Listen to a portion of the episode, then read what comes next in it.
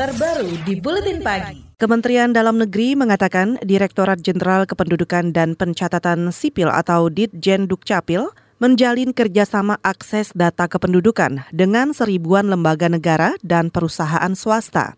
Menteri Dalam Negeri Cahyo Kumolo mengklaim kerjasama itu bertujuan untuk pemaksimalan pelayanan publik oleh pemerintah, kebutuhan kepemiluan, serta penegakan hukum dan pencegahan tindak kriminal. Tidak hanya Asra, seluruh perbankan, hampir mayoritas perbankan nasional, BUMN maupun perbankan swasta, lembaga-lembaga asuransi, termasuk BPR, termasuk lembaga-lembaga yang lain, semua sudah ada. Hanya untuk memastikan saja, jangan sampai ada penipuan, jangan sampai ada penyalahgunaan.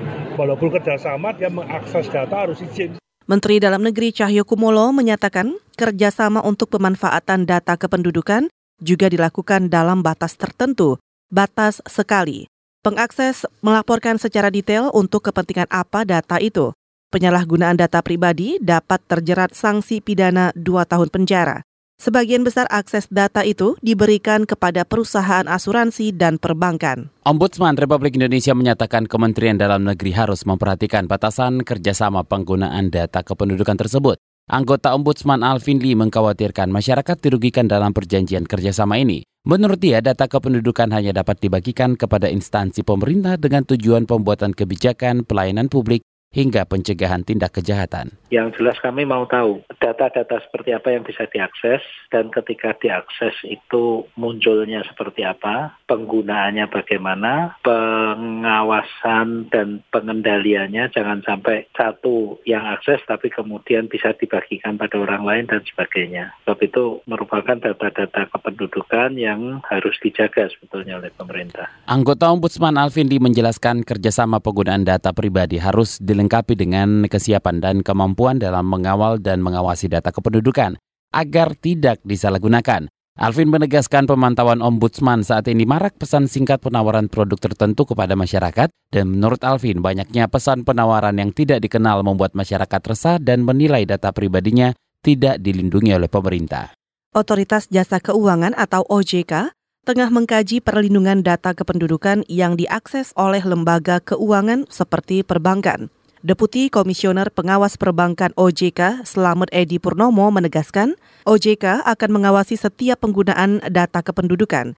Ia juga tidak memungkiri data kependudukan digunakan untuk kepentingan pemasaran perbankan. Nah sekarang data pribadi yang sekarang dipakai di ini kan misalnya untuk data debitur. Jika sudah ngelola namanya slik. Di itu semua kredit sampai hal-hal yang kecil, kredit kas sampai segala macam ada di, di OJK. Ini nggak boleh dipakai ke pihak-pihak lain kecuali jadi dia minta akses ke OJK. Ah, itu boleh. Tapi kalau umum nggak mungkin gitu. Deputi Komisioner Pengawas Perbankan OJK Selamat Edi Purnomo juga menjelaskan lembaga keuangan dan perbankan harus membuat laporan penggunaan data kependudukan kepada OJK. Menurutnya, belum adanya peraturan yang jelas mengenai batasan penggunaan data kependudukan menyulitkan pengawasan penggunaan data. Deputi Direktur Riset Lembaga Studi dan Advokasi Masyarakat atau ELSAM, Wahyudi Jafar mendesak Kementerian Dalam Negeri mengkaji perjanjian kerjasama pemberian akses data kependudukan dengan ribuan lembaga termasuk perusahaan swasta. Wahyudi menjelaskan penggunaan data pribadi oleh perusahaan swasta dinilai hanya menguntungkan pihak pengakses data dan merugikan pemilik data apa saja hak-hak dari si pemilik data. Kah kemudian dia bisa menolak jika pengendali data membuka akses kepada pihak ketiga terhadap data-data pribadi tersebut. Lalu terkait dengan uh, kewajiban pengendali data ini juga tidak jelas pengendali dan prosesor data. Jadi misalnya pihak ketiga yang mengakses data-data pribadi dari sistem database kependudukannya Kementerian Dalam Negeri, dia berposisi sebagai apa? Apakah dia juga sebagai pengendali data? Apakah dia berposisi sebagai prosesor data. Deputi Direktur Riset Lembaga Studi dan Advokasi Masyarakat Elsa Wahyudi Jafar bedilai pemberian data akses akan semakin rentan karena belum adanya undang-undang perlindungan data yang komprehensif. Wahyudi mendesak pemerintah dan DPR secara segera mengadopsi perjanjian internasional tentang perlindungan data masyarakat ke dalam rancangan undang-undang perlindungan data pribadi. Menteri Komunikasi dan Informatika Rudiantara menyatakan Rancangan Undang-Undang Perlindungan Data Pribadi telah diserahkan kepada Sekretariat Negara. Rudiantara menjelaskan rancangan ini menunggu persetujuan kementerian dan lembaga terkait. Ia berharap rancangan undang-undang itu bisa segera diajukan ke Komisi Informatika DPR dan bisa selesai dalam periode ini. Rancangan Undang-Undang Data Pribadi yang sudah dibahas di tim teknis itu sudah saya tanda tangani dan saya sudah bubukan paraf saya. Sekarang diproses oleh Setnek karena yang lead kan Setnek untuk pemerintah.